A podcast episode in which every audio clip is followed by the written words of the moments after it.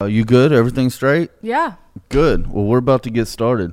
Uh, I'm Jonathan Wiseman. This is podcastmarketing.com. Today is another episode of The Grit. And what The Grit is, is simply a podcast where we want to bring in aspiring entrepreneurs, existing entrepreneurs that have been doing this for 30 years.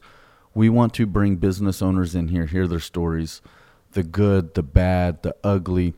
You know, most people that are in entrepreneurship or have ram businesses, um, you know, people on the outside look in and they're like, oh, you know, overnight success, they made it, they're rich, they're doing great, you know, oh, it was so easy. I want to be like them. And nobody really understands the shit that everybody goes through to get there or how many failures there were along the way. So, what we want to do is one, of course, highlight local entrepreneurs and local businesses, and two, just to hear people's story. You know, what was your story? What business were you in? What were your ups and your downs, your aha moments, the oh shit moments, all of that? The journey. Yeah. Absolutely, because we want to let other aspiring entrepreneurs hear these stories so that they can relate to them. And so we're bringing in different people like yourself and interviewing them and bringing them in here and just chopping it up, talking shop, and hopefully it lends itself to help others. Yeah. I'm excited to be here just So, for that reason. Yeah. Let's go ahead and introduce yourself. Let's tell us what your name is. okay. So, my name is Jasmine Perla. Hi, and Jasmine. Hi. what business are you in? What's your company? so, I'm a photographer. Okay, cool. What kind Yeah. of photography? Uh, so I do food photography, portrait photography. Um, I spent 10 years in the food business um, prior to taking What business was it? the food industry business. I was doing, um, most recently, I did a couple of years of restaurant management. Okay, cool. Yeah, so for Pappasito's, uh, Red River Cantina. So, uh, yeah, so I did that. And then I morphed into the food photographer for the last restaurant that I was working for as a manager. And that's kind of where I just took it Found and your little- ran. yeah. So you love it. So were you I in do. were you into photography before this?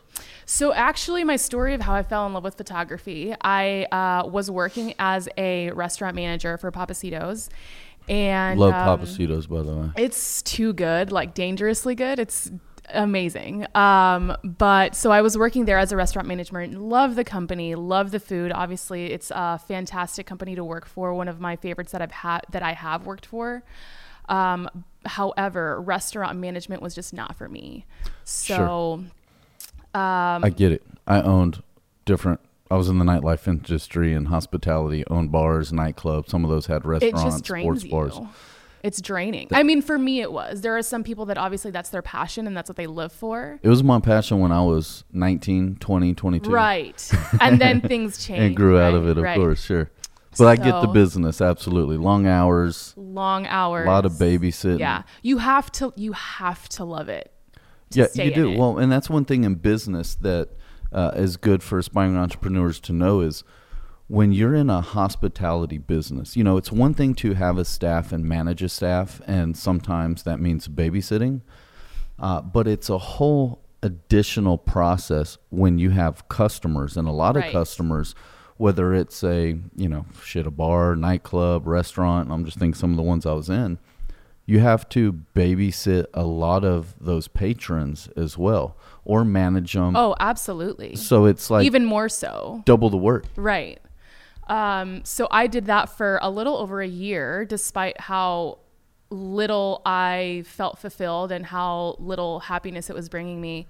Um, and at that point, I was working so many hours. You could probably relate. I was working so many hours that I didn't have time to spend the money. sure So it was just accumulating. There you go. and um, that's a good problem yeah, it was great. So at the end of about 15 months or so, I was so unhappy and I had always had this dream of taking off on a one-way ticket. So I did it. I bought a one-way ticket to South America. sweet Um, I was out there for almost a year. Wow. And that's kind of where I fell in love with photography. So That's I bought just a very small Sony A5100 mirrorless camera and um, I took off with it. And that camera for me just became such an amazing outlet. And I just fell in love with taking pictures of everything and anything, like landscapes. I did a lot of hiking. The main objective of my trip was kind of like a self discovery journey. Sure. And the way that I do that is through community outreach and giving back. So I did a lot of that while I was in South America. Um, and yeah, in the process, you know, took pictures of all of my adventures and all of my journeys and things. And so that's how I fell in love with photography. It was mostly started off as landscape and, um, it just developed from there. So yeah, it was a beautiful experience to be there and obviously I was surrounded by so much inspiring absolutely backdrops and people that I was meeting and um, it was such a wonderful experience that really brought out I feel like the creativity in me. So So where all did you travel to? What was your first destination? My first destination is actually my very first love and it's Colombia and yeah. it's still to this day my favorite country. Um, what part did you go to first? I landed in Cartagena. Okay. And I spent a month there wow. working with children that were in rehab for drugs and alcohol. Okay. And uh, that was I believe, yeah, I was there for a month and it was really impactful. It yeah. was wonderful. Yeah. So Cartagena is very. One of my best friends is from Colombia. It's a beautiful place, man. And even better, like landscape wise, it's gorgeous. Yeah. But the people, like the culture is sure. just so amazing. And that's really what I fell in love with. So. Really cool. So you were there for a month. I was working with uh, those children for a month. I was actually in Colombia for three months. Okay. Yeah. And so you're working with children. How do you connect with the different outreach programs? Was that something here from the States? Or did you just get there and start doing the research to figure it out? So, a lot of people from the outside looking in might think, like, oh, she just bought a one way ticket and went and figured it out as she went but it actually took kind of like how you were saying earlier how some people see like the overnight success but it was a lot of research and sure. so i really really dug in for probably about six months doing all of this research and it was a company that i found on the internet um, that was uh, really well known and had sent a lot of volunteers internationally to do uh, work like that. Okay, so, real cool. Yeah.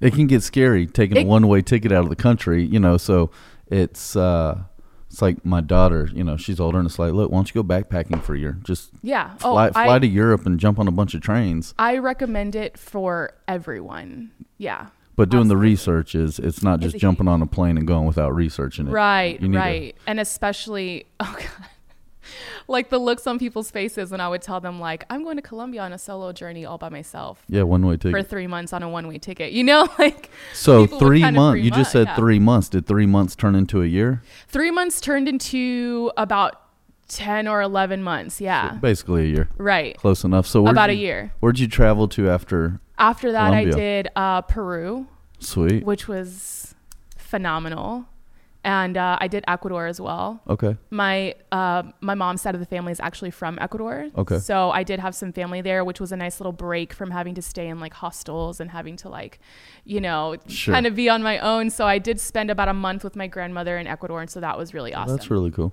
And I'm assuming you speak the language. I do. I'm fluent. Yeah. Okay, good. Yeah. So that also helps. that that yeah. could have been. that, you could have gotten a lot of trouble if you didn't. You would be really surprised, though. Um, I spent a lot of my time with other English native English speakers because although it's not a very big culture here in the states in europe it's a very big culture that after high school you take a year you go and you explore. So a lot of these hostels and a lot of these hotels and things that i was staying in i was surrounded mostly by english speakers. That's awesome. So it, it made it fairly easy um, for me because I do speak the language, but even for someone that doesn't speak the language, I think that it would it would be it's pretty user friendly. Yeah, definitely. Okay. Yeah, I mean most places are Americanized. That are yeah, close. exactly. So yeah. it is what it is. Well, let's talk about how you took that passion and, and giving back, which is amazing, and, and, bringing it back to the states a year later to right. turn it into a business. Did Did you realize while you were there? When I go back, I want to turn this into a business. Or? Absolutely not. I did not know what I was going to. So do. how did that transition? So I'm assuming after you go vacation for a year, uh, and travel and do some sightseeing, the intention originally wasn't you know let me turn this into a business. It was Not at all. let yeah. me just let me just go backpacking through South Yeah. America and have some the, fun. The intention was to go and for one, give back, and for two, kind of um, Discover yourself. discover myself. Sure. Right. And so when I came back, it was actually really difficult for me because I didn't know what I wanted to do. I felt in some ways even a little bit more lost than when I left. sure. Um, but That's scary. it, yeah, it was scary. And I got extremely depressed. Yeah. I can imagine the last month being there, not knowing what you were coming home to. Yeah, exactly. So um, I got extremely depressed when I came back. Um, How old were you during this time?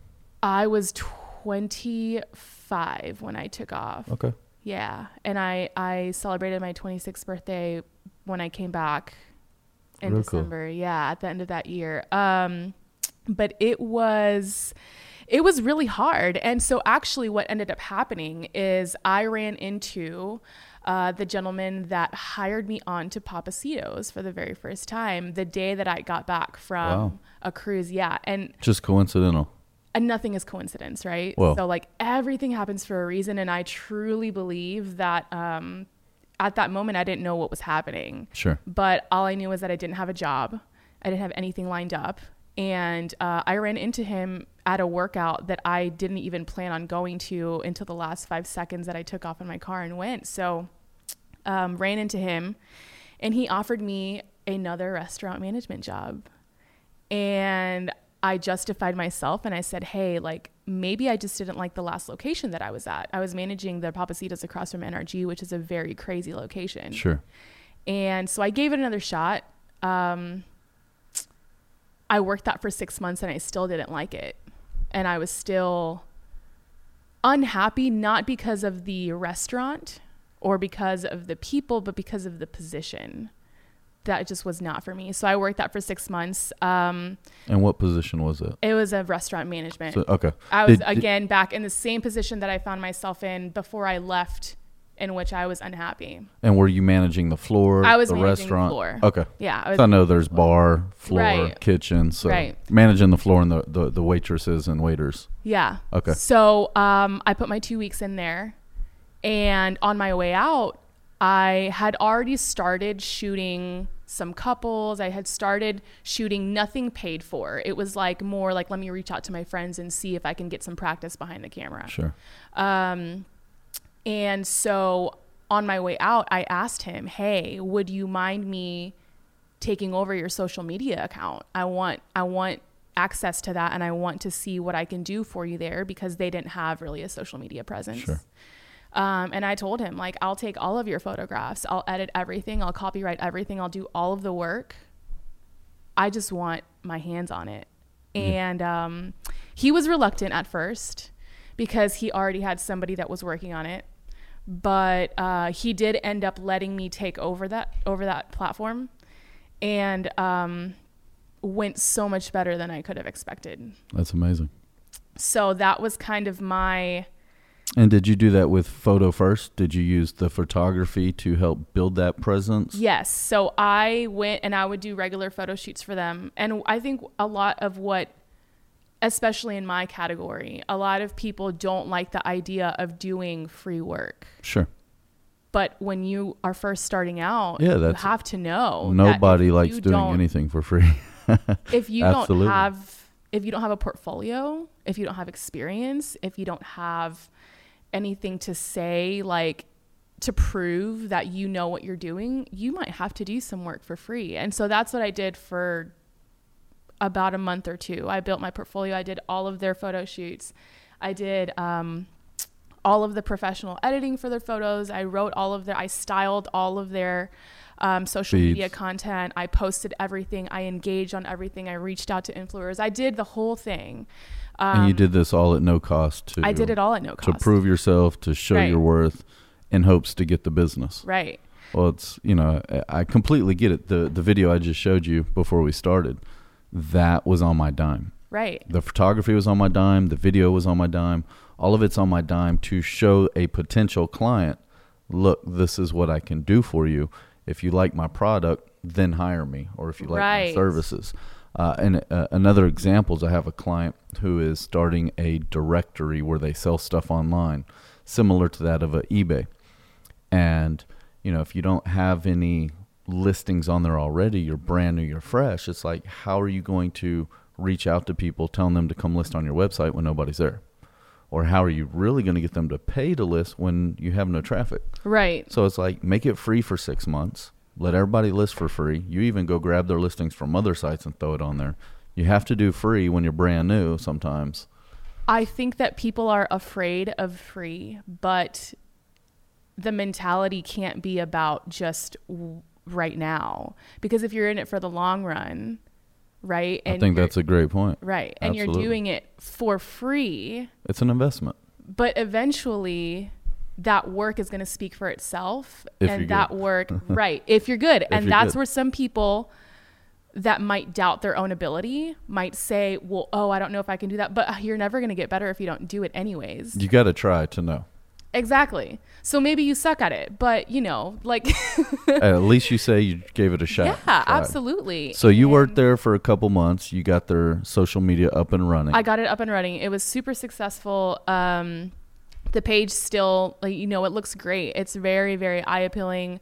Uh, the ph- the photographs are wonderful. They use it for you know their print marketing and things now as well. so at what point did it go from free to where you had the audacity to say, "Okay, I know my worth. This is great shit. I'm Right. blowing you up. Right. Now I want to get a paycheck. Will you hire me?" How did that conversation go? So um, at first, obviously, they were very reluctant, um, and I was very, very honest with them because I think honesty is obviously the best policy. And so I said, well, if you guys don't have it in your budget to offer me any kind of compensation then i'm going to take this portfolio and they knew from the very beginning that that was my goal was to build that portfolio I'm going to take this portfolio that I've built for you guys and I'm going to go market myself to people that uh, may potentially want to invest in this service. Sure. And so, um, so that's exactly what I did.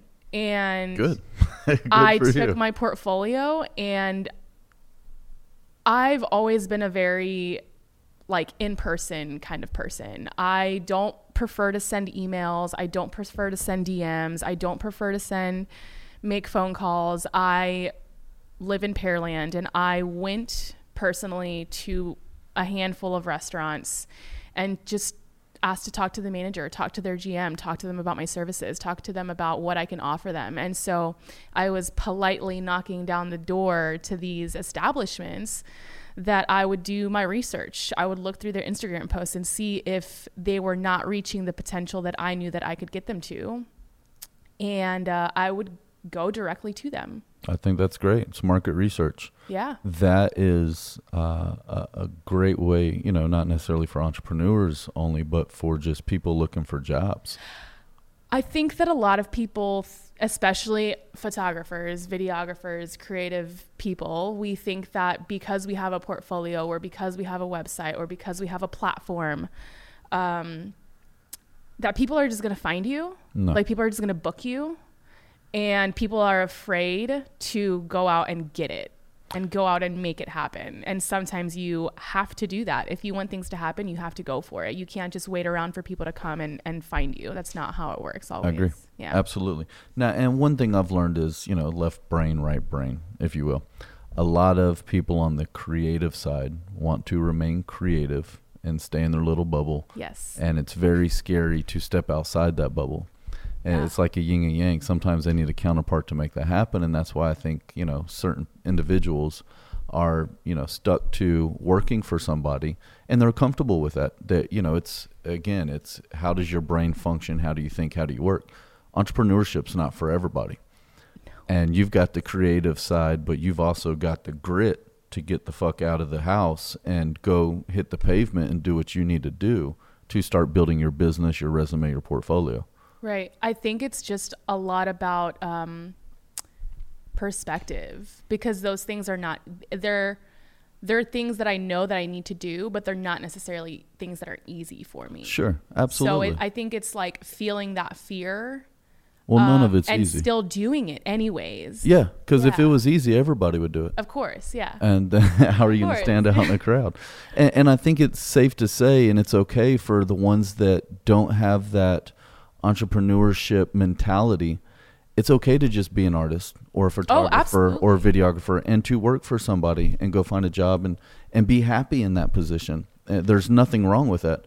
There's just, you know, different walks of life, and some people want more, and you were one of the ones that wanted a little bit more and to do it for yourself. Right. And it just depends on like what that more is for you, right? So I was actually thinking about some of the sacrifices that I've had to make in order to Tell me be about those. able to do what I'm doing. And I think one of the biggest sacrifices that you just hit on that I totally agree with is I've had to sacrifice security. Absolute job security. Yeah, of like knowing that hey, every 2 weeks that paycheck is going to come in because I show up 8 to 12 hours a day and Doesn't mean work. you're going to get paid. Yeah. Right. And I've worked so many days where I haven't seen a single penny. And that's that's a big sacrifice Yeah. is not having the security of like you could work for 2 weeks straight and that doesn't mean you're going to get a paycheck on Friday. So it's that that security is a huge sacrifice. That is one of the scariest things Yeah. of being in business for yourself is no guaranteed income. but it also really pushes you because you know that you you have to work harder than the average person and even though it might not pay off right now like that whole month or two or whatever however long it was that I did that work for free I worked my butt off. And it was yeah it was stressful and it was it was um, more fulfilling for me because I enjoyed the process but it was still difficult and I didn't see a penny. But now months later I'm seeing a return because I now have another client. I'm booking photo shoots. So it, it does feel quite like a huge sacrifice to say like i'm to work and not see pay now but you have to like i said earlier like have a bigger perspective. And if you're going to be an entrepreneur you have to be in it for the long run because if you're in it for the short term You're going to hit a brick wall. exactly. No, and it. then people give up. You know that's when people just throw the towel in and they're like it's been a year. I'm not as successful as i thought i'd be. You know like how long did it take Yeah. So, and, and speaking to that fact, how long did it take? Because you started with Pappasito's, you went and played the field, kind of Right. figured out. Did you end up staying with Pappasito's and stick it out, or did you find somewhere else to join No. to? So I, when I came back from my trip, I ended up finding another restaurant. Well, the restaurant really found me. So Okay. yeah. Really so, Uh, but I, I really, like I said, I was there for about six months. So, at what point did you finally kind of have that aha moment where it was like, all right, this is to work? You know, because it, it, it's scary as shit in the beginning phases. You don't know if it's to work or not. You know, I don't care what anybody says. There's doubt. You're scared shitless.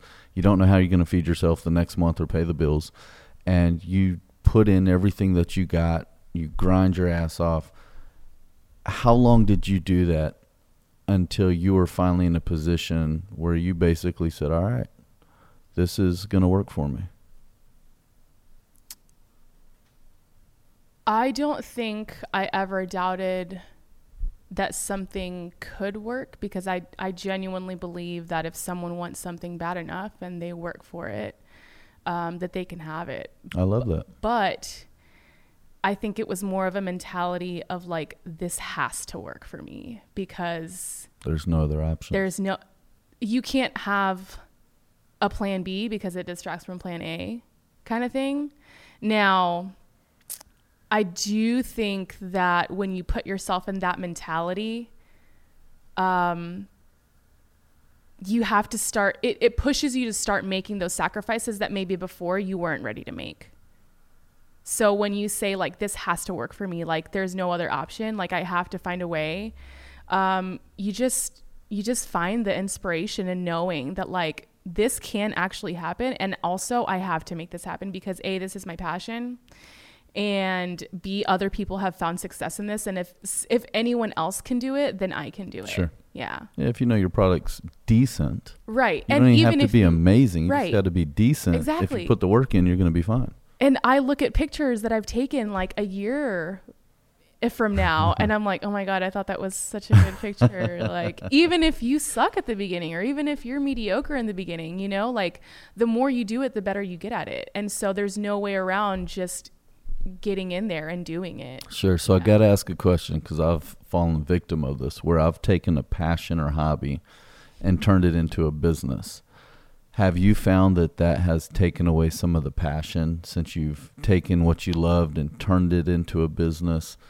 Ha- has it diminished that passion at all, or as much as you love being a photographer, has it taken from that at all for you? I think that there are moments, very brief moments, where I feel the weight of the pressure to make it work. But when I'm out on shoot or when I deliver those final edits to my clients and I see how excited and how happy they are with the results, um, there's just nothing like it. Sure. So there are some moments where I'm like, oh my gosh, like I've been staring at a computer screen for 10 hours, like, and I have to do this because this is now like my baby, my project, this is my small business, Or I'm just like, wow, I'm exhausted. Yeah. But it's never, it's never like a, I don't want to do this anymore. And I think that's, I think that's where it becomes really important that you pursue something that you are passionate about because if you're doing something just for the money, I think that's where you start to feel really wore out. You start to feel really like um, you don't want to do it It's, anymore. yeah, it's not a passion, Yeah. it's a job. Yeah, exactly. No, absolutely. Well, and I think that's what's great about being on the creative side or in a creative business is everything that you're doing and providing, you're building something. You're taking something from nothing, building it and handing it over to your Yeah. clients. And every time you do that, it's a new project. It's never the same thing. It's not repetitive. right. Uh, quick example is I, I started a gun business three, four years ago. Love guns. I kind of did as a side hustle, as a passion of mine, and might as well turn it into a business.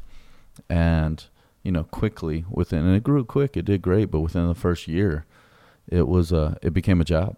Mm. And by year two, it was like, all right, this fucking sucks. And I haven't been to the gun range in over a year, and I don't want to go see another gun. And that's where I think that it's super important to still take the time and allocate it to continue to feed yourself because you can't pour from an empty cup. So for me, like, yeah, I go out and I shoot and I do all these things, but I also do photo shoots that aren't paid and that aren't For your work. self-enjoyment. You know what I mean? Like I take my camera out with me and I'll just like shoot just for fun. Like I'll do projects just for fun Well, where I- I don't feel the pressure. And so I think that's super important to like go to the gun range. I'm also a certified yoga instructor. Like if I don't want to back when I was teaching a lot, if I don't want to burn myself out teaching, I also have to have my own personal practice. Like I still have to make it my own in some way and find fulfillment in that thing that used to bring me a lot of fulfillment in order to continue to do it without feeling like an overwhelming sense of pressure. Yeah. I think that's a great point. I mean, if, if it is a passion, you need to keep it a passion.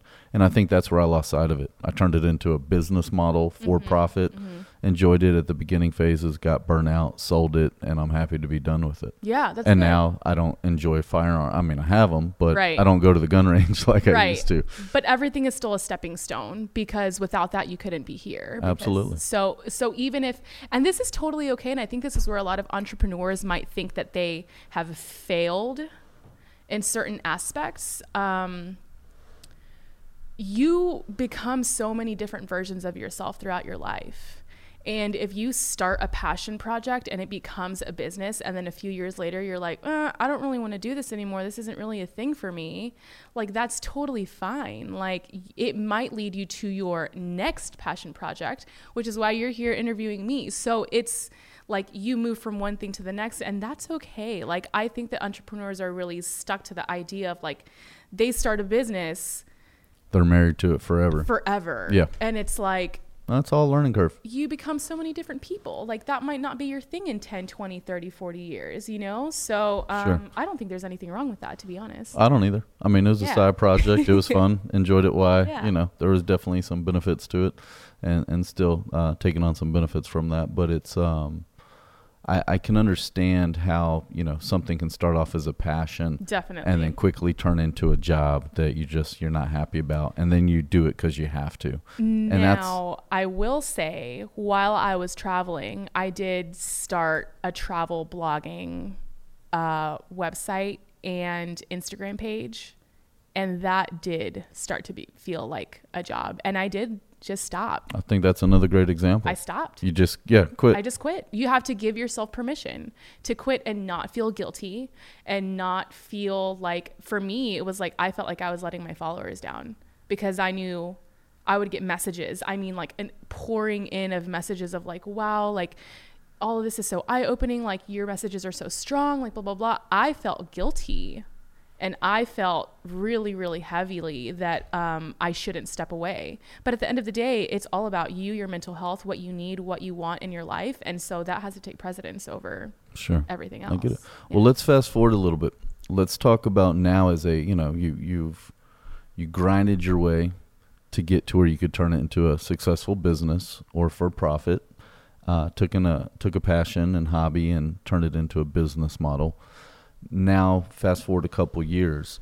Are you working for one specific company that you work under as a contractor, or do you do photography for multiple people, businesses, individuals? What is who's your target audience? Who are your customers right now? So I do work for several different businesses. Okay. Yes. So and you are more B2B, where you do business for other businesses instead Right. of the actual consumers. Yes. Um, so I really have a heart for small businesses because obviously I I'm a too. small business owner. I get it. Sure. So when I go out and I market myself to these restaurants or I market myself to um, uh, people that I want to do portraits for, it's you know it's like athletes or maybe personal trainers. And for restaurants, it's smaller restaurants. The restaurant that I started for was a smaller restaurant. okay. So you stay in that realm of Yeah. Mm-hmm. restaurants or portraits. Yeah. Okay. So Cool. I want to know a little bit about how you market yourself. Okay. You know, because for other photographers that are out there that are, you know, like you said, it's a passion, it's a hobby. I Right. go out, take pictures. I love doing it. right. How do you drum up business? What is your way to generate business? Do you, how do you market yourself? So Is it, you mentioned door knocking earlier. yeah. You know, is that still what you do? Do you see that as the best Um, result? I haven't done it as of late, but I think that the the best form of marketing is doing really good work yeah. because sure. then people will recommend you to other people. So most of the things that I've booked have been uh, through referrals, and um, I do a little bit of marketing on Instagram. I do a little bit of marketing. I do have a Facebook page. Um, but most of my marketing is referrals and most of the books the things that i've booked have been you know going down to the restaurants and walking in and having a conversation okay. So, it's, so- it's knocking on doors. right Old school guerrilla marketing. right And, that's, it works. it does work and i have to say um just for like the millennials we become so obsessed with like Instagram and social media and it's so important to be on those platforms it's super important but just because you have a lot of followers or just because you have a an audience or whatever doesn't mean you're booking shoots Yeah, I just did a video. Face to face marketing is still very alive. It's huge. Absolutely. And so you can't put all of your eggs in one basket and then wonder why you're not getting booked. You have to diversify your marketing strategy. Absolutely. Yeah. Well, let's talk about the P and L side of things. Um, you know, I would. Uh, what type of overhead is involved with your day to day operations? If you look at it on a monthly basis, I mean, it seems like you're offering a service. Once you purchase the equipment, most things should be digital. Therefore, it, it- I would think your profit margins are through the roof. So, with that being said, um, we do need, obviously, and you guys are very familiar with like professional editing software. I do pay um, just monthly fees for like Sure. websites, editing software. Um, I have several websites so that, um, you know, I need SD cards, I need more lenses, I need cleaning kits for all of my things. I need, and there's never like a, uh, there's always new electronics, right? So, like, I want, um, a drone for something you know like there's just always like new lenses or new this or new that but um, as far as profit goes at least for the first year um, that I owned a camera and for the first couple of months that I was doing photo shoots, I was taking that money and reinvesting it, Sure. buying new lenses, you know, like doing Upgrading the upgrading equipment. the equipment because that's how you get better product. So, um, yeah, so I I do see, and also especially for photographers and videographers, creatives, um, at the very beginning, you know, you're not going to be charging outrageous amounts of money. Sure. So Yeah, you got to get good at your skills. Exactly. The more you do it, the more you will profit. But at the very beginning, for me right now, all of my profit has gone directly back into Back into the business. buying more things for my business. Nah, I get it. That makes sense. Well, tell me before we get out of here, where can people find you if they need a photographer? So people can find me um, on Instagram as jasmineperla.photos, on Facebook as Jasmine Perla Photography, um, and via email at jasmine.perla at yahoo.com. Real cool. Well, I'll be sure we put all that information in the description for everybody. If you need a portrait photographer or a foodie photographer, uh, here's your person right here. Yeah. Well, I appreciate you coming on the show. It's been Thank you so absolutely amazing, and hopefully you'll come back and see us soon. Definitely. Sounds Yeah. good. Thanks. Appreciate y'all tuning in. This is the Grit highlighting Houston entrepreneurs. Jasmine Perla here in the house today. appreciate you coming out. We'll see you on the next one, guys. Take care.